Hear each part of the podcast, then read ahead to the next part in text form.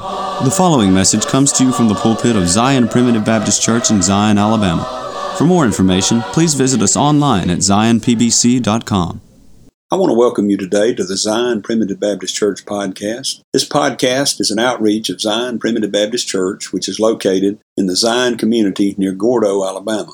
I'm Elder Chris McCool, and I serve as pastor of Zion Primitive Baptist Church. We are a congregation of believers in the sovereign grace of God where families worship together through the simple practice of preaching, praying, and singing. If you live in this area or are visiting here, we would love to have you attend worship services with us. We meet every Sunday morning at 10:30 a.m. and every Sunday evening at 5 p.m.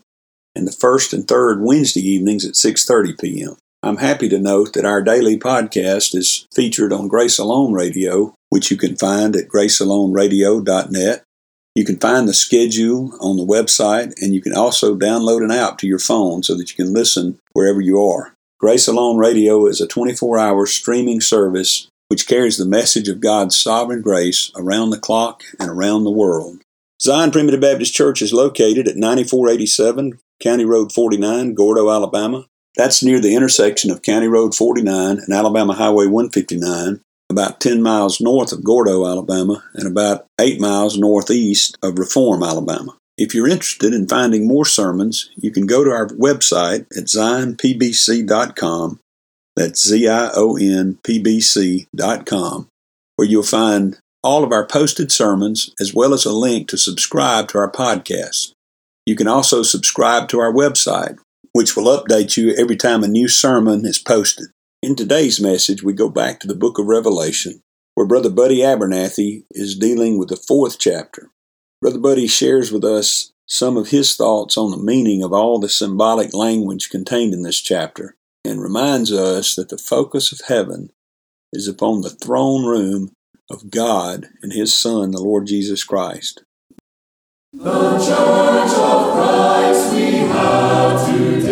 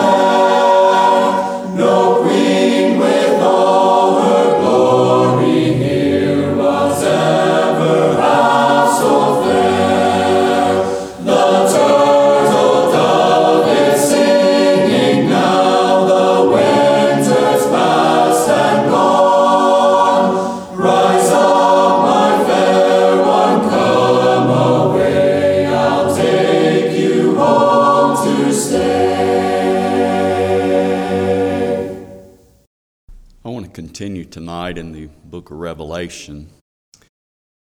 The subject matter of Revelation chapter 4 is the throne of God in heaven.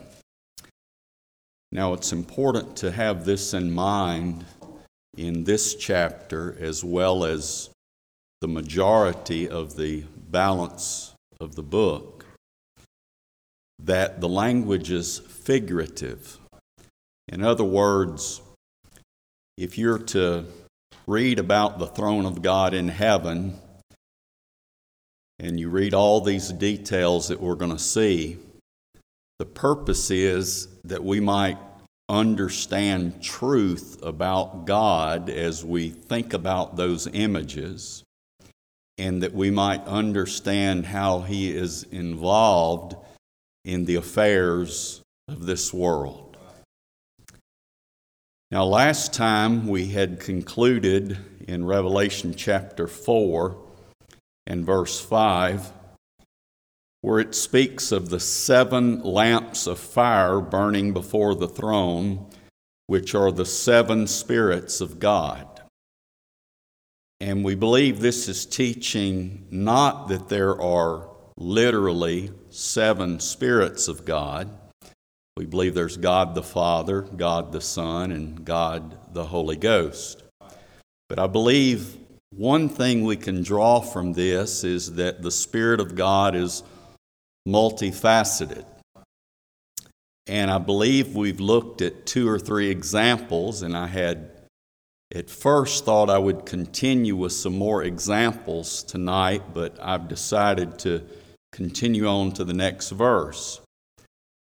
But you probably remember that we mentioned that the Spirit of God is responsible for giving spiritual life to God's elect when they're born again. The Spirit was poured out on the day of Pentecost. That wasn't the new birth taking place, that was the blessing of God's Spirit as the church set sail, so to speak. The Spirit also calls men to preach. And we could mention other things that the Spirit does. And so I believe the idea here, when it speaks of these seven burning lamps, which are before the throne, which are the seven spirits of God, that it's letting us know that there's different things that the Spirit does. So tonight I want to begin reading in verse 6, and we'll read through verse 8. Revelation 4 6.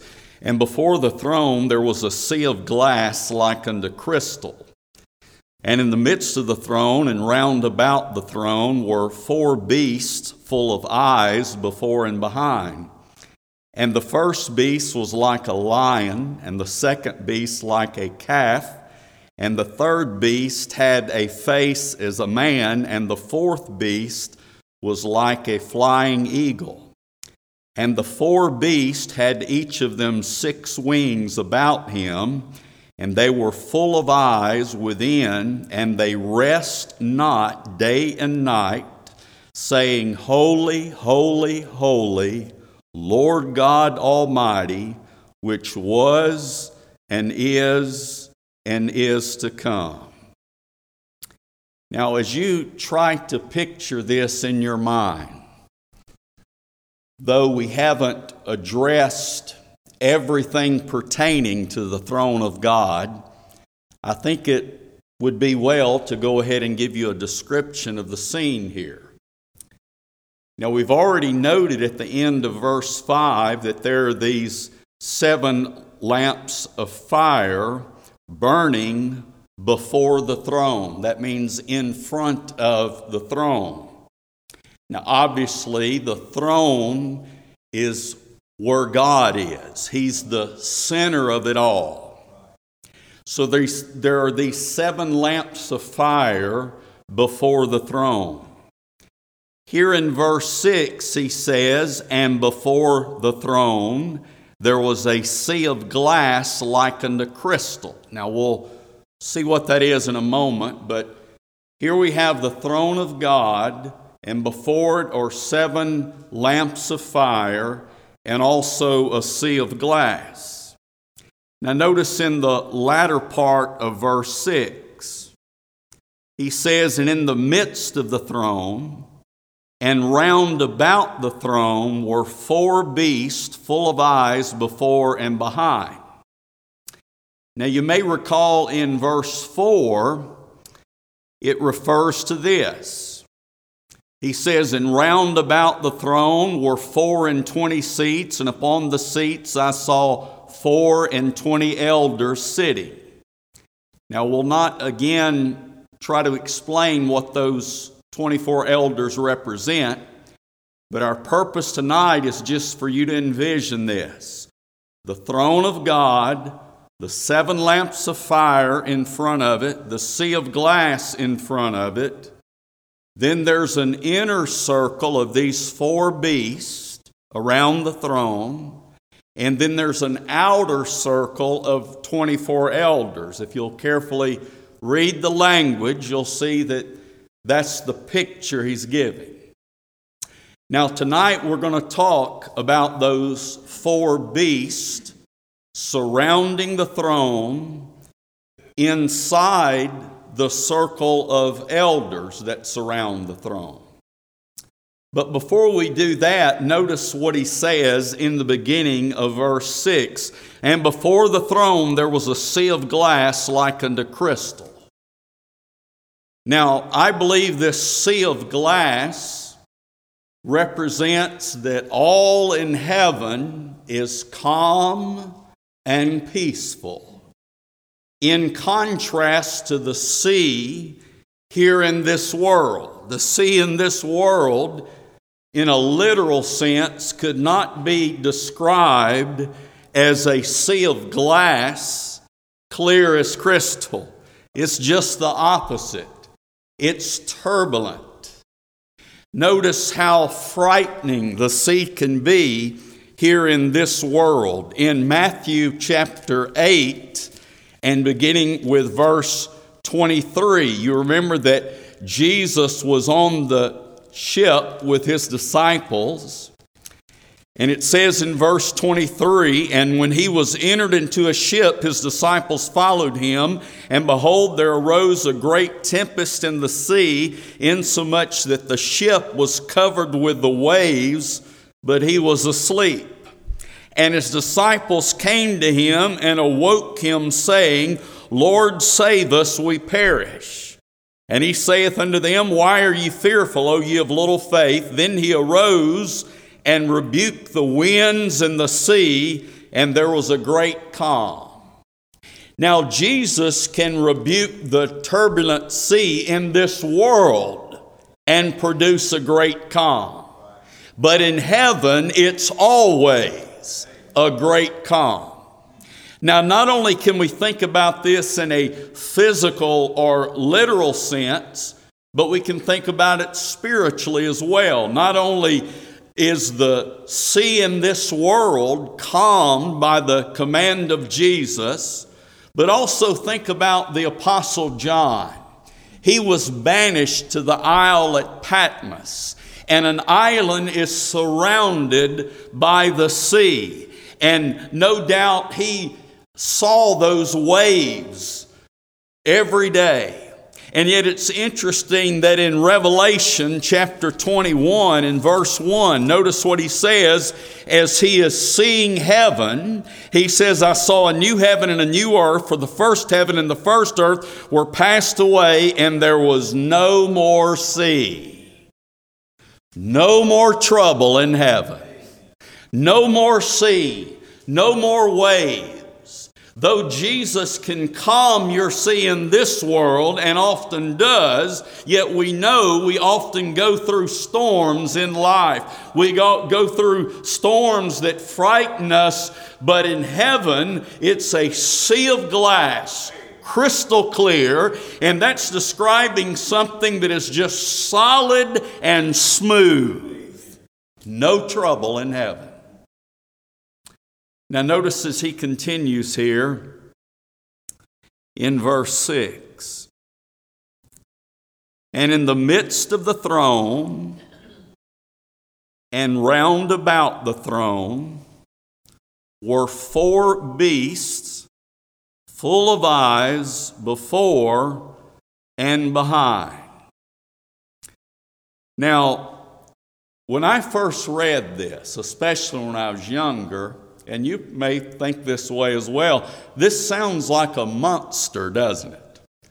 A beast or four beasts full of eyes. That sounds scary, doesn't it? But if you read the account of this, not, not the same account, but you read a very similar description in the book of Ezekiel, and we can get some insight on what these beasts mean. You know, when we think of a beast, we think of something like Beauty and the Beast. We think of something scary, but generally that's not the way it's uh, understood in the scripture. Look at uh, the book of Ezekiel, chapter 1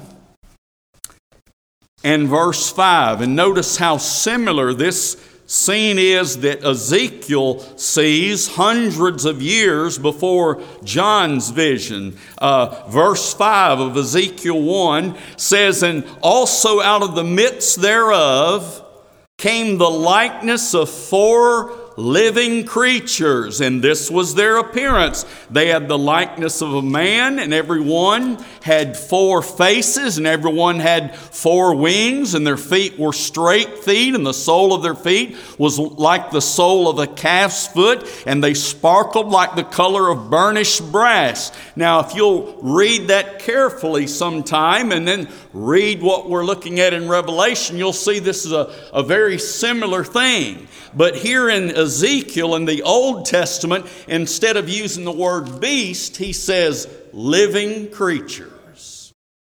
That doesn't sound scary, does it? Just living creatures. And I believe that's the way we're to see these beasts. They're not frightening creatures, they're living creatures. And remember, this is figurative language. And he says they are full of eyes before and behind. Now, I believe, among other things, that at least teaches that God is omniscient. Remember these four beasts around the throne. You know, we would think of north, south, east, and west. And we'll see later on in Revelation some language that refers to angels on the earth, and it says that they are on the four corners of the earth. That's language to describe uh, being completely surrounded, and whatever's being described whatever in any direction you go that's that's what you're going to find. So here are these beasts around the throne full of eyes. You see god is omniscient. That just means He's all knowing. Notice a couple of scriptures that make this so clear. First of all, in Psalm 147 and verse 5 Great is our Lord, and of great power, his understanding is infinite. Now, I don't know about you, but my understanding's not infinite. You know, I remember studying infinity in mathematics. That means there's no end to it.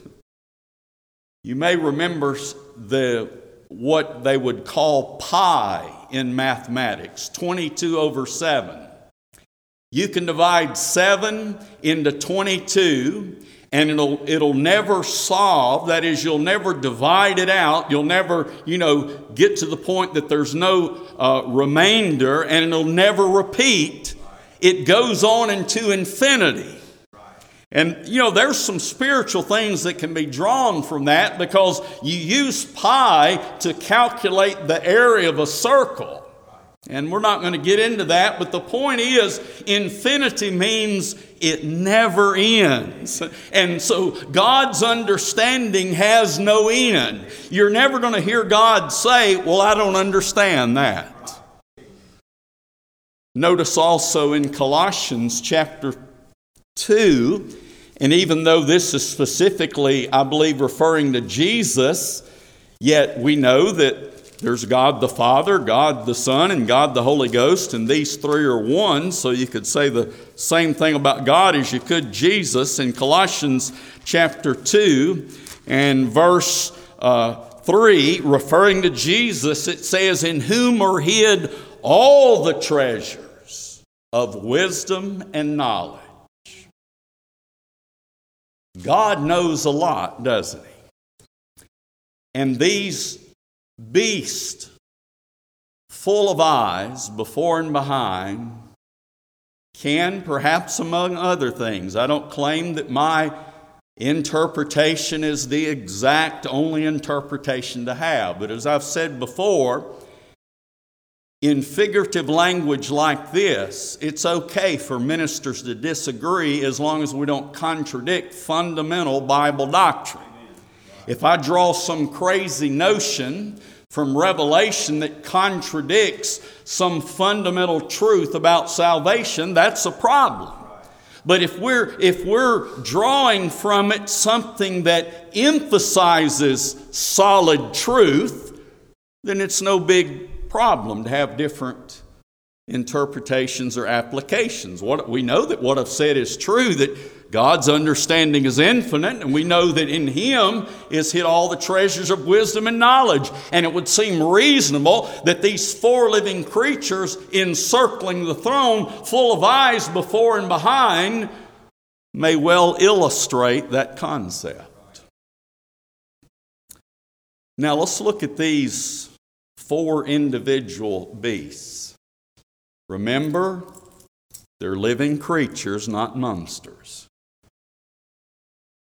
Verse 7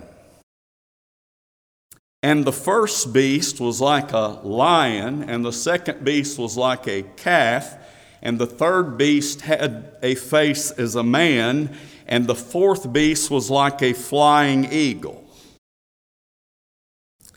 Now, I want you to go ahead and keep in mind what it says in verse 8. The four beasts had each of them six wings about him. Ordinarily, when you read about a creature with wings in Revelation, that, among other things, indicates God's involvement with things in this world. The idea is a creature from heaven, heaven flying to this earth. This is not a literal creature that we see. It's an idea. It's a concept. In other words, the thing, the things of God, as God is on the throne, He's not absent and uninvolved with the affairs of this life.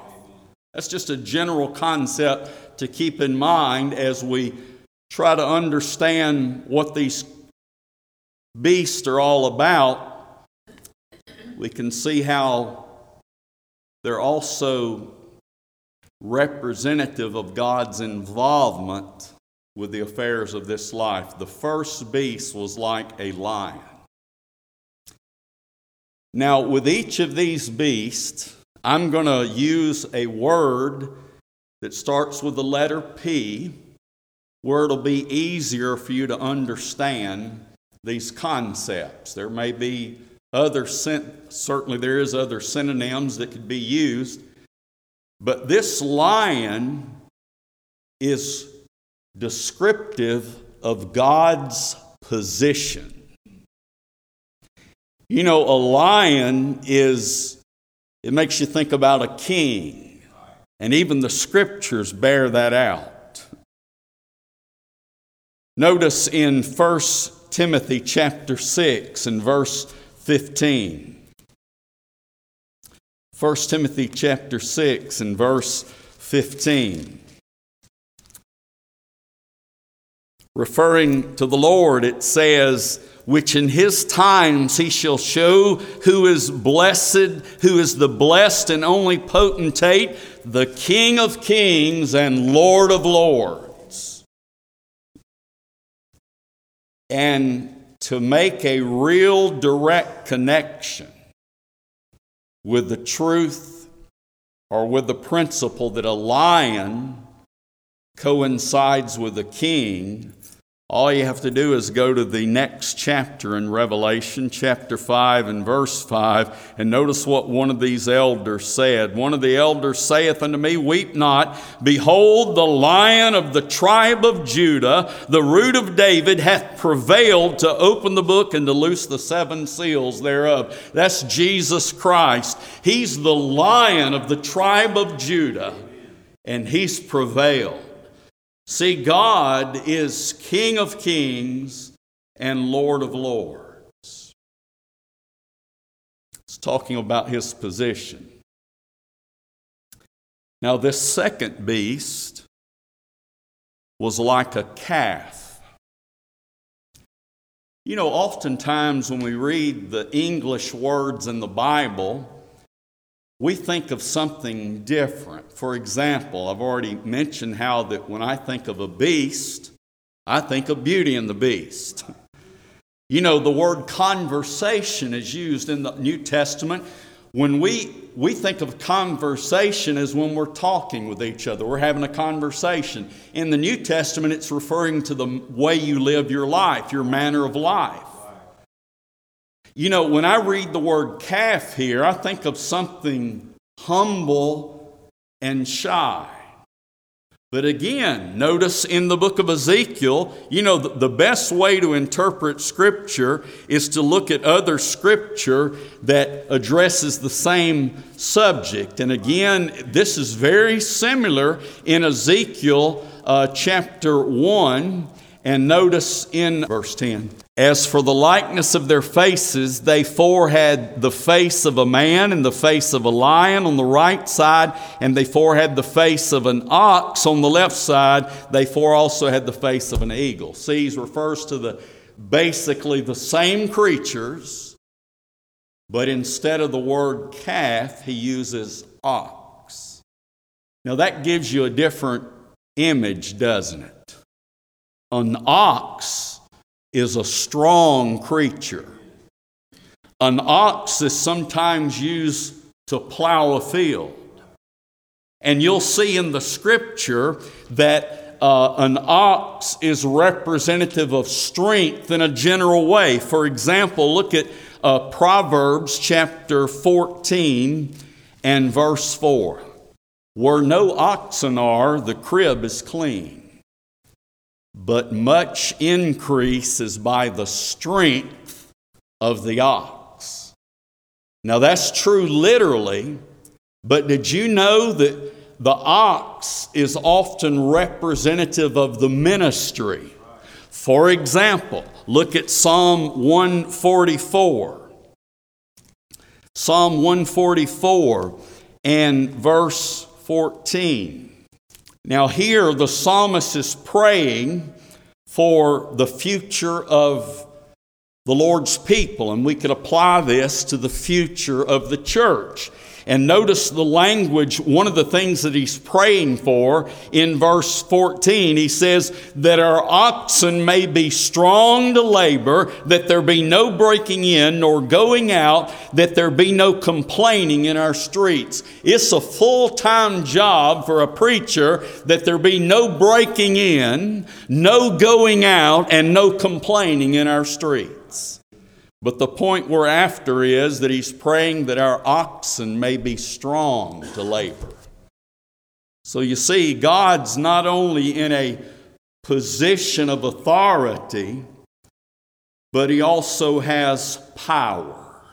You know, Jesus said this in Matthew chapter 28 and verse 18. And you're familiar with this, I'm sure. Matthew 28 18, Jesus says, all power is given unto me in heaven and in earth. Go ye therefore and teach all nations, baptizing them in the name of the Father and of the Son and of the Holy Ghost. Jesus sends forth apostles to teach and baptize on the basis that he has all power in heaven and in earth. You know, a position of authority is no good if you have no power, is it? You know, that's like a parent that is not willing to discipline their child, but they always want to announce that they're in charge. Well, you can announce that you're the authority, but if there's no strength behind it, that's of no value. So this second beast had the face like a calf or an ox. Due to the constraints of time, we will stop the message here. But please join us tomorrow for the conclusion of this message. If you would like to subscribe to our website, please go to www.zionpbc.com and sign up for email updates. If you have any questions, please feel free to contact the church at zionpbc1847 at gmail.com. That's Z I O N P B C 1847 at gmail.com. Or you can email me directly at jchrismccool at gmail.com. That's the letter J, C H R I S M C C O O L, at gmail.com. Again, thank you for listening. May the Lord bless you, is my prayer. We thank you for listening to today's message. For more information, please visit us online at zionpbc.com.